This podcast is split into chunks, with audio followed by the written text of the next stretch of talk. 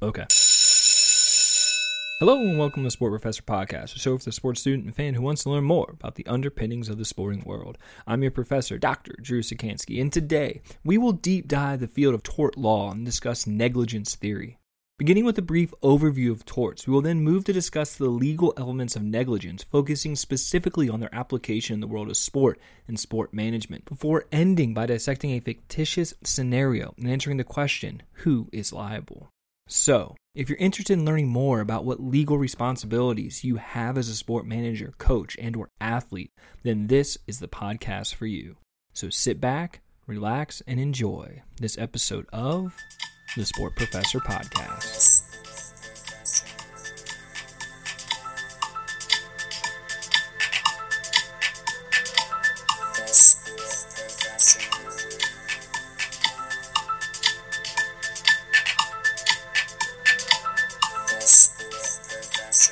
In our last podcast, we started talking a little bit about risk management, and we specifically focused on its application with the coronavirus and what's going on in the world of sports. But in doing that podcast, what I realized is that the ideas of risk management are really centered around negligence theory, which I talked about very briefly in that podcast, offering a little bit of an explanation, but not really providing much depth. So, this week, what I thought we would do is really dive into negligence theory because it has such a grand application within sport. But before we do that, we really need to have a grander understanding of where negligence theory falls within legal theory in general.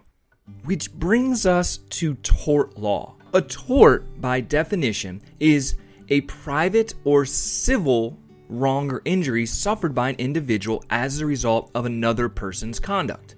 A couple important words within this definition is first we have to recognize what we mean when we say it is a private or civil wrong. In law, we have two different types of lawsuits that can be filed. We have civil lawsuits and we have criminal lawsuits. A criminal lawsuit deals with the federal government or state government or local government bringing a charge against an individual. A civil lawsuit deals with individuals bringing charges against each other. And we use the term individual loosely here because an individual can also be an organization or a group of people. So when we say that it is a civil wrong, we are dealing with individuals charging each other with violating the law and causing each other some type of harm as the result. Now, that harm could be financial loss, it could be physical harm, it could be a number of different things. But when we're talking about tort law, it's important to understand that we are talking about civil lawsuits, cases that are tried between individuals to determine if one individual was wronged by the other. Another key differentiating factor between criminal and civil is the outcome of the trial. In a criminal trial, there is oftentimes the potential that the individual that did the wrong or, or harmed the government or violated the law, that they could face jail time. They might also have to pay a penalty or a fine to the government. And in some cases where we have capital punishment, there's a, an opportunity for that individual to be killed if they're found guilty. With a civil lawsuit, we're facing very different outcomes. We're facing an individual being charged with having to correct their wrongdoing. Well, what do we mean by that? Oftentimes, that simply means that they have to pay the other individual money to compensate them for losses that they've suffered. Sometimes it might not be money. Sometimes, maybe in a case of wrongful termination, it's just a matter of getting your job back. But whatever it is, we're dealing with a correction of the wrong with a civil lawsuit, which oftentimes deal with some form of monetary compensation. So, when we're talking about negligence, it's important to remember that negligence falls under the grander umbrella of tort laws. And the question I oftentimes get from students then is well, why do we need to know about these types of lawsuits? Why do we need to study torts in sports? Well, remember, as a sport management professor or as someone that is trying to educate individuals about the field of sport management, I'm not trying to train individuals to be lawyers. Rather, we're trying to prepare individuals to be sport managers. What does this mean? Well, we're trying to make sure that the students or the people that are interested in this field know not just how professional and collegiate teams and organizations work, but we're also trying to teach the individuals about what goes into the workings of those sport organizations. And we're trying to prepare them for the different tasks and challenges they might face. One of the big challenges you will find, regardless of what job you have within the field of sport or recreation, is risk management. Meaning, we're trying to minimize the liability that you and your company face. And one of the biggest places where you can lose money in sports is through litigation. So, with that said, it's important to understand what laws affect us as sport managers and how we can go about avoiding breaking them to protect us and our company. With tort laws specifically, there's three different kind of classifications of torts. We have what we call reckless misconduct or gross negligence. We have intentional torts, and then we have unintentional torts, also known as negligence. When we're talking about gross negligence, this is when an individual intentionally fails to perform a responsibility required of them or intentionally does something that they know may cause injury to someone else. For example, imagine that there is a bike race on an open course, and by that we mean a road where we have traffic and we have bikers. One of the responsibilities, or one of the things that we have to do as the people putting on that race, is make sure that those individuals that are participating are protected from the oncoming traffic. Well, if I just decide not to put up any signs or any warnings for the bikers and the oncoming traffic, and someone gets hurt, that would be a form of gross negligence. I'm intentionally not doing something. I'm not intending to cause the person harm, but I'm intentionally doing something or not doing something that has brought harm to someone else. We also have intentional torts. Here, it's the exact opposite. Here, I actually am acting in a manner which I intend to cause harm to another person the term harm is a loose term. It doesn't have to be extreme harm, but I am intending to come into contact or to make a person fearful that they will be harmed. Generally, we call this civil assault and civil battery.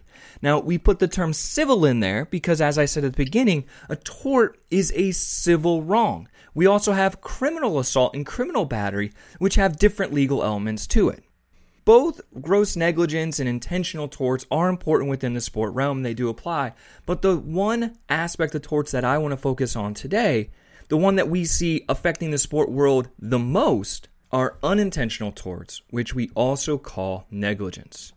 That leads us into the bulk of our conversation today. And the starting question is what is negligence? The legal dictionary defines negligence as the failure to use ordinary care and caution as would be expected by a prudent person for the protection of others against an unreasonably great risk of harm. Let's break down this definition because there's a lot in it.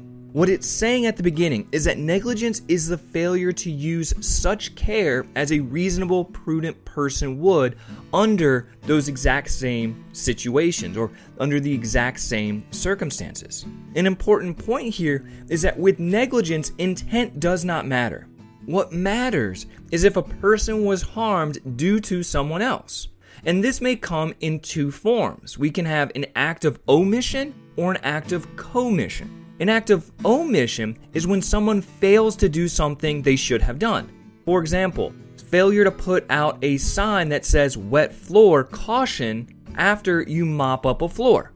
That would be an act of omission. An act of commission is when someone does something they should not have done. For example, if a gym teacher tells students to run as hard as they can into a wall, that's an act of commission. They should not be telling their students to do that. Why? Because both of those actions, whether it's failure to put out a wet floor sign or telling someone to run into a wall, both of those actions can actually cause harm to another person. It doesn't matter if the gym teacher intended to harm the student. It doesn't matter if the custodian intended to harm someone by not putting up the sign. What matters is that they did something or failed to do something and that a person was harmed as a result. The second important point with this definition is this idea of what a reasonable, prudent person is. Now, this can be a hard concept to grasp sometimes, and there's whole classes in law school that focus on defining what a reasonable, prudent person is. But for the sake of our discussion today, the easiest way to think of this is to just ask how a similar person with a similar knowledge set would have acted if they were in that exact same situation. It goes slightly beyond just saying a similar person, though, because it's really a mere image of the person, meaning the person has to have the same knowledge base, the same training, the same skill sets, etc. So, as we get into sport management and negligence, we're often dealing with a highly trained individual. We're considering how a reasonable, prudent person would act in a situation. We have to take into account what their background is, what their training is, what type of certifications they have. We just look at a very simple example. Let's say that a player gets hurt in a soccer game. And in the first scenario, a coach with CPR and first aid training comes onto the field to try to help. Now, that coach has to act in according to their knowledge set as a reasonable, prudent person would. Meaning they have to act as any other coach would that has the same background, the same training in CPR, and the same training in first aid. If in the second scenario, though, instead of the coach coming onto the field, an ambulance with an individual who's trained as a first responder comes onto the field to help, they are going to act differently. They have a different level of training.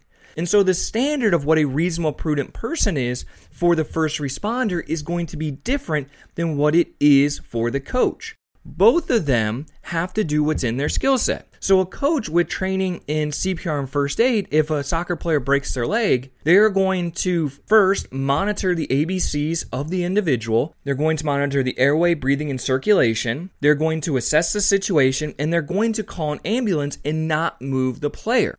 When the ambulance gets there, they're going to do similar things to monitor the ABCs, but because their level of training is greater, they're going to move that player, put them in the ambulance, and take them to the hospital. It's the same setting, the same injury, but because of the background of the person, what standard of care that they owe to the individual who's hurt is slightly different when we're considering negligence, when we're considering what type of care a person should have taken in a given situation, we have to consider what the normal person with the exact same background would do in that setting, which that can be somewhat difficult. But as we continue our conversation today, we'll point out some of the things that an ordinary person with a certain level of training should do in these specific situations.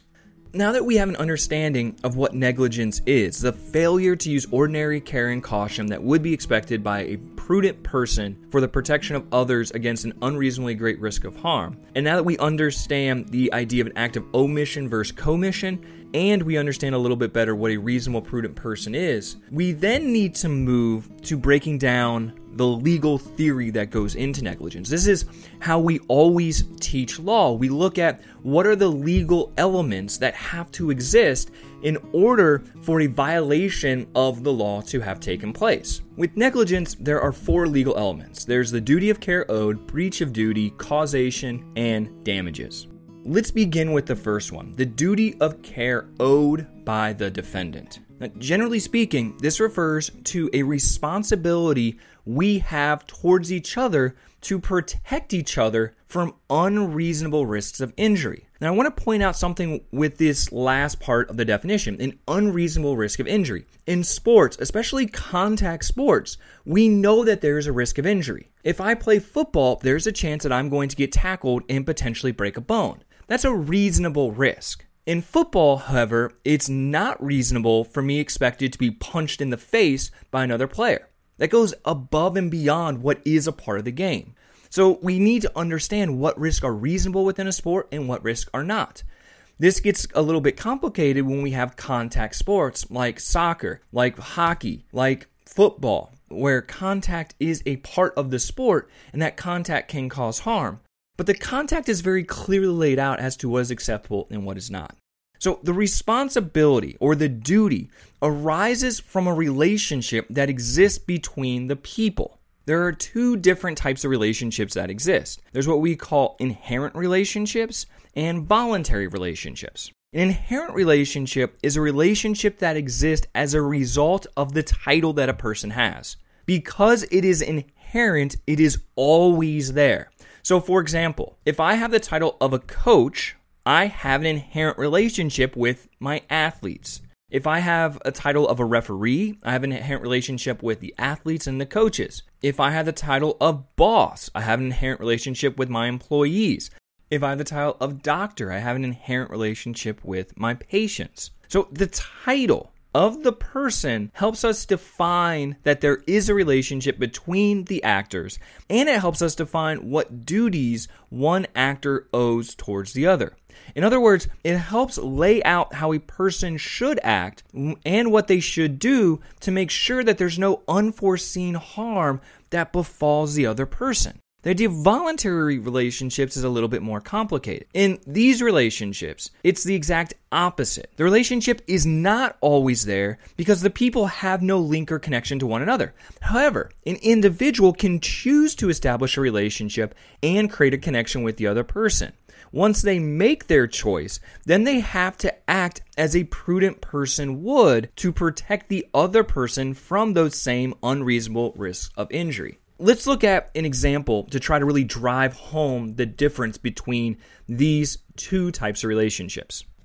Imagine you're at the pool for a day of fun with your friends. You're just there working on your tan, you're relaxing, you're maybe swimming a little bit, when all of a sudden you hear a little kid screaming, and you look up and you see that he is drowning. Last summer, you were certified as a lifeguard. The question that I have is do you, as a person that's just there with your friends, do you have to jump in and try to save the kid? In other words, do you owe the kid a duty? Do you have a relationship with him? No. Why? Because you have no pre existing con- connection to the individual. You're just there hanging out with your friends and trying to relax. However, if you do decide to jump in, now you have a voluntary relationships. You have chosen on your own accord to create a relationship with that person who is drowning.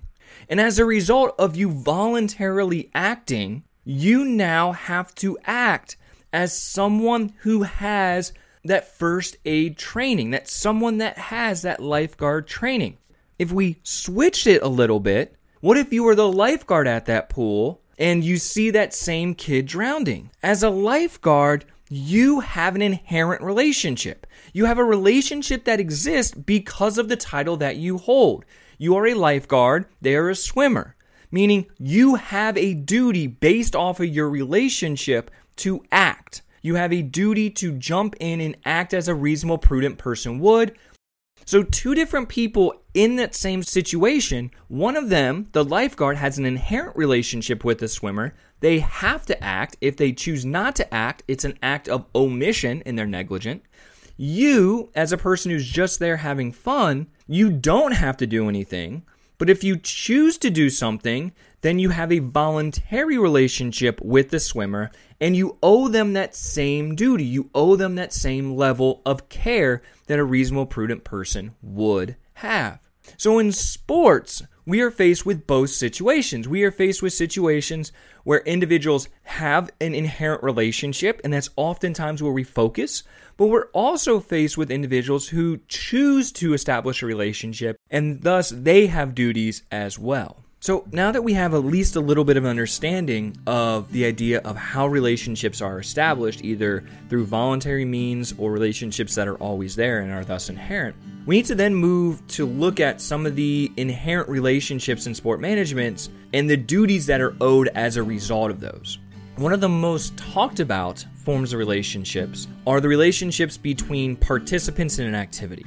We can call these athlete athlete relationships or participant participant relationships. Participants, they have a duty or responsibility to act as a reasonable person would in the game and follow the safety rules. In sport, we have rules that guide what is okay and what's not okay. In soccer, for example, it is not okay to kick someone in the head. That is an extreme. It is something that can be so uh, egregious that you can get kicked out of the game for it. In basketball, yes, you might be elbowed, but to get a fierce elbow to the head, that now goes beyond what the safety rules are, and so you can be held liable. Yes, injuries are part of the game, but the important distinction that's established here is that only the foreseeable injuries are part of the game. Getting kicked in the leg while I'm going into a tackle in soccer, that is foreseeable. getting kicked in the leg as I'm standing there with no one else around me, that is not foreseeable. It is not a part of the safety rules. And it's egregious to the point where if an individual does it, they have violated the duty that they are owed. But participant liability isn't the only case that we see in sports. It's something that we might have to deal with as future sport managers or sport managers. But more often than not, we are faced with a duty that is owed as a result of being an employee in overseeing sport participants. We call this a duty to supervise. We have a duty as employees or as people who are overseeing sport participants to do six specific things within this duty to supervise. We have a duty to plan, we have a duty to instruct, warn, provide a safe environment, evaluate the physical and mental well being, and provide emergency care. Now, each of these is pretty straightforward. As a, as a part of planning, we have to have a systematic procedure in place and developed to document each component of who's playing, what they're going to be doing, where they're going to be doing it, when they're going to be doing it, and why they're going to be doing that activity.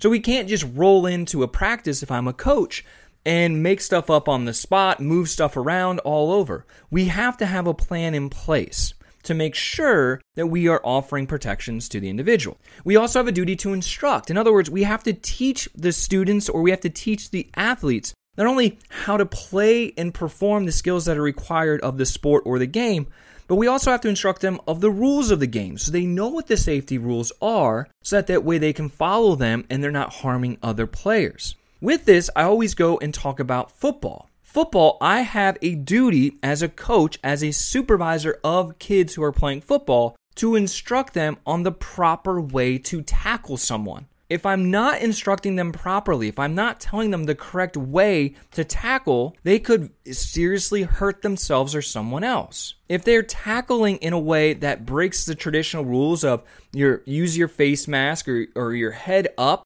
and try to tackle someone in the chest, if let's say they're launching themselves and trying to hit someone with the crown of their helmet and they hurt someone and I haven't instructed them on how to properly tackle, then I am the one that is liable. I am the one that has breached my duty and I am the one that's potentially going to be charged or brought up with a civil lawsuit claiming negligence. With a duty to warn, you have to make sure that the participants are warned of any known risks of the sport. So let's say someone's rock climbing. What are the known risks of rock climbing? There's a chance that you could fall. There's a chance you could break a bone. You could sprain an ankle. You could hit your head on the rock.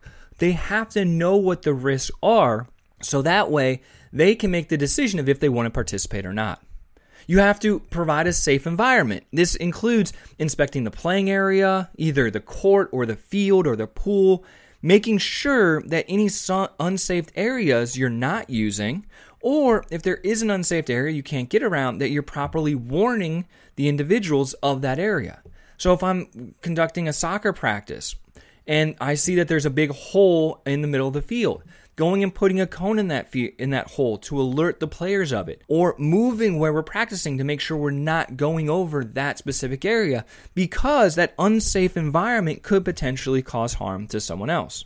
We have to evaluate the physical and mental well being of our participants. We have to make sure that they don't have any pre existing injuries that could be exacerbated by participating in the sport. Now, oftentimes we defer that to a medical professional where we ask a trainer or we ask a doctor to clear the athlete.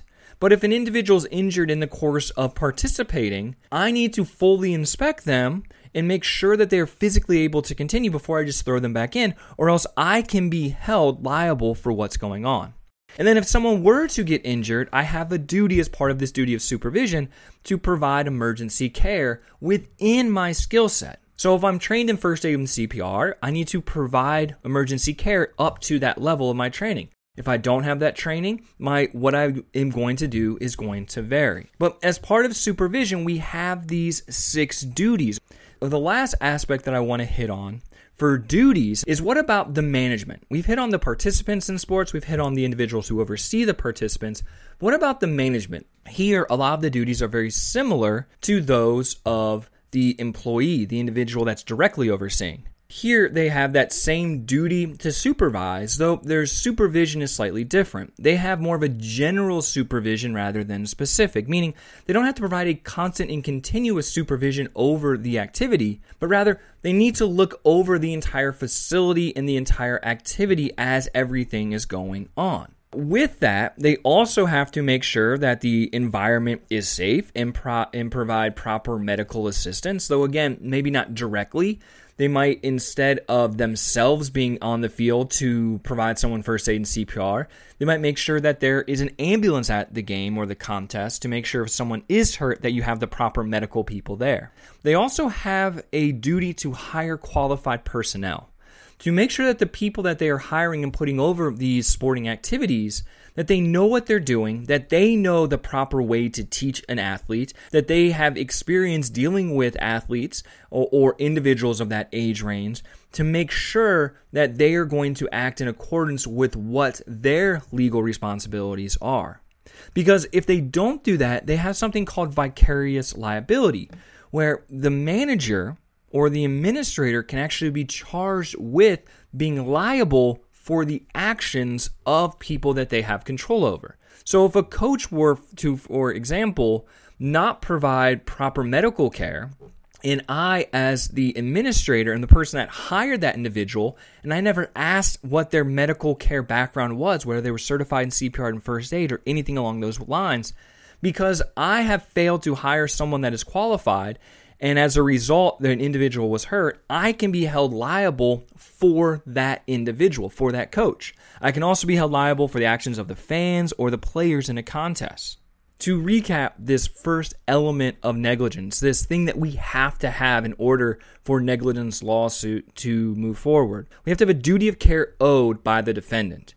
The duty that is owed is based off of the relationship between the individuals. It can either be an inherent relationship that is linked to the title of the individuals or a voluntary relationship in which one individual chooses to act. Legally, we have very specific requirements of what an individual should and should not do within that relationship. We talked about participants following the rules of the game. We talked about people overseeing the participants have a duty to supervise them in the correct way. Then we talked about the manager who's over the employee they have a duty to make sure that they're hiring qualified personnel and protecting or providing a safe environment for the participant. And if they don't, they can be held liable for the actions of their coach, the players, or if they fail to do something themselves. But we need more than just this existence of this duty that's owed between these two. The second element of negligence is that there has to be a breach of that duty. So the first element lays out the connection between the two actors and what responsibilities are owed. The second element looks at whether one individual failed to do something that they should have done, or if they did something that they should not have done. To do this, there's a three part process. We first have to assess the risk of what caused the injuries. As we mentioned before, is the risk inherent to the activity or is the risk something that is unforeseeable? Generally speaking, with inherent risks, this is a risk that if we removed, then it would alter the nature of the activity. So, as I said, there's a risk in football that I could get hurt. But if I remove tackling, which would take away a lot of that risk, it would fundamentally alter the sport of football. So, because removing tackling will fundamentally alter the sport, then tackling or being injured by being correctly tackled is an inherent risk of the activity. If what we're talking about is an inherent risk of the activity, then the individual is not liable for it. So that's the very first thing we have to do in trying to determine if a breach of duty occurred. We then have to assess what reasonable care should have occurred. In other words, what would a reasonable and prudent person do in that situation? So if a coach fails to go and look at the environment, the playing field before a contest, then an individual gets injured as a result of that, we would go and we would say, Is there a duty owed? Yes. There's an inherent relationship between the coach and the player. Part of their duty is to inspect the playing field and make sure it's safe. The next question would be, Well, did the coach breach that duty? Well, we go and would say, Is it a, a, an inherent risk of soccer that there's going to be a hole in the middle of the field? No, we don't expect that. So the risk isn't just part of the activity. We then go to the second question What would a reasonable coach do in that situation? Well, a reasonable coach would have inspected the playing field. This coach did not, so then we can go on and say that that violates the duty that they owed. They breached their duty, they failed to uphold their responsibilities. The third aspect of this breach of duty is we need to assess what is foreseeable in the game and what is not. Would an ordinary person have known if they did the act or played the game or sport they could be injured by it. So, if we're trying to assess if a breach of duty occurred, we look at three things. We look at what risk caused the injury. If the risk is inherent as a part of the activity, and if it is a foreseeable part of the activity, then there is no breach of duty. We also need to look at what the individual should have done. What would a reasonable and prudent person have done in the same situation? If a reasonable person would have acted the exact same way, then there is no breach of duty. If a reasonable person would have done something different, then we do have a breach of duty. And we then go on to the third element of negligence, which is causation we look at did the breach of duty cause the individual to be hurt, or did it cause some form of damages? This is one of the easier elements to understand because we're looking at is there a direct link between what the individual did or didn't do and the injury. The only little caveat here that gets to be a little bit challenging is the idea of something called an intervening act. This is when a negligent act is followed by another unforeseeable act by another party. And the second negligence act can be deemed to be the cause of the injury, thereby intervening and averting liability from one actor to another. There's a couple of things that are important with intervening acts. They must be independent, meaning the first act can't cause the second act, and the second act then cause the injury. They have to be two completely separate acts. Along the same lines, the intervening act must itself be capable of creating the injury that's in question. And it must not be foreseeable by the party committing the first act. Let's look at an example to really drive home this point. As a coach, I have a duty to supervise and provide a safe environment. We've already established that. So during a soccer practice, I see lightning off in the distance. Now, school policy says that if I see lightning, I have to get my players off the field immediately.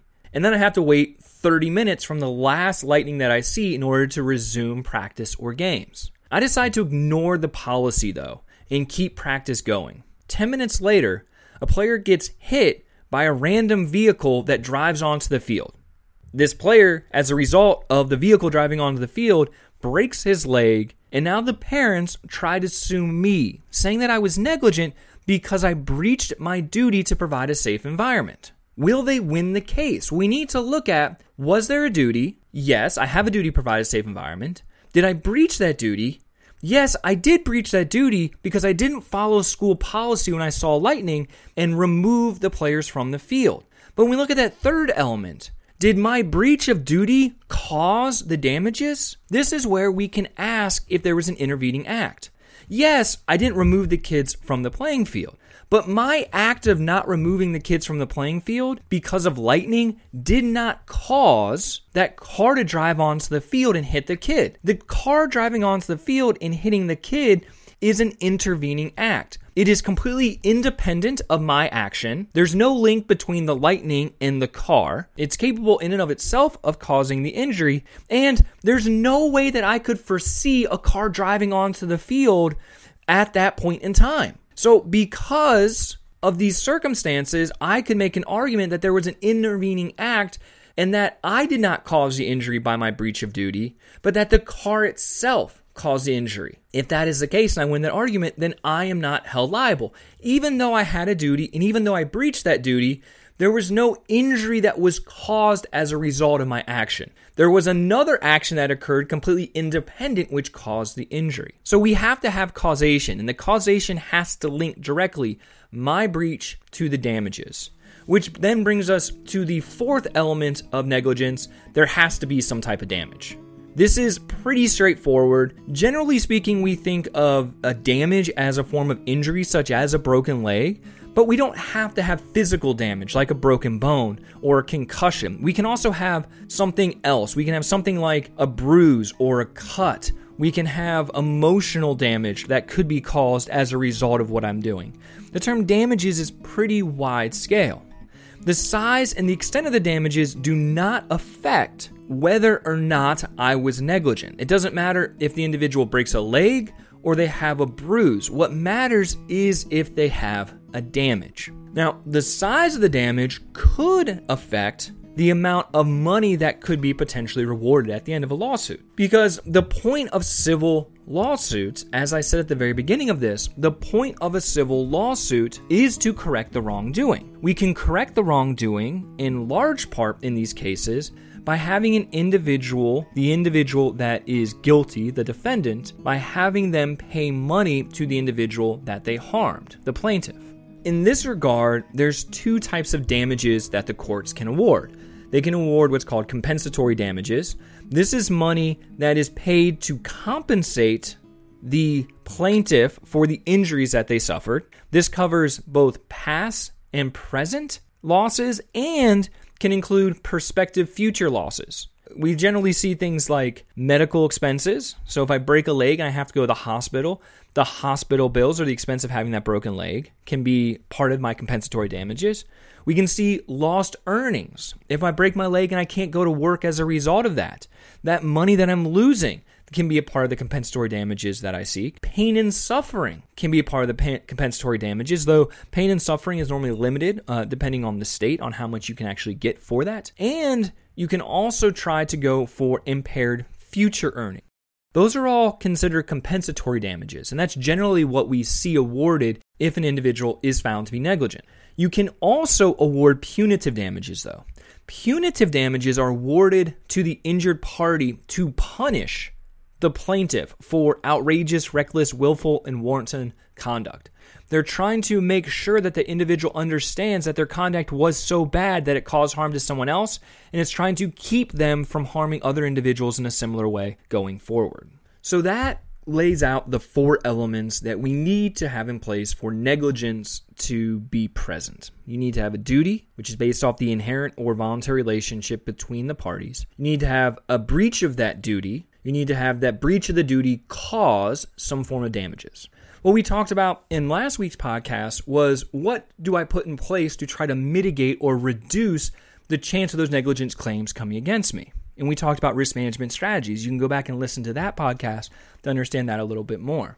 But hopefully, today, what we've done is clearly kind of laid out one of the most common seen lawsuits within sport the idea of an individual organization being negligent and causing damages based off that negligence to another actor. Organizations in sport and rec management need to account for this by trying to mitigate or lessen the likelihood that any of these scenarios could happen. Education is a great starting point of first understanding what you need to do within different situations, what duty you owe to the individuals you interact with as a business. So, hopefully, this helped you at least start to understand those interactions, those relationships, both inherent and voluntary, a bit more, and also understand the duties that are owed within each of those relationships that we talked about.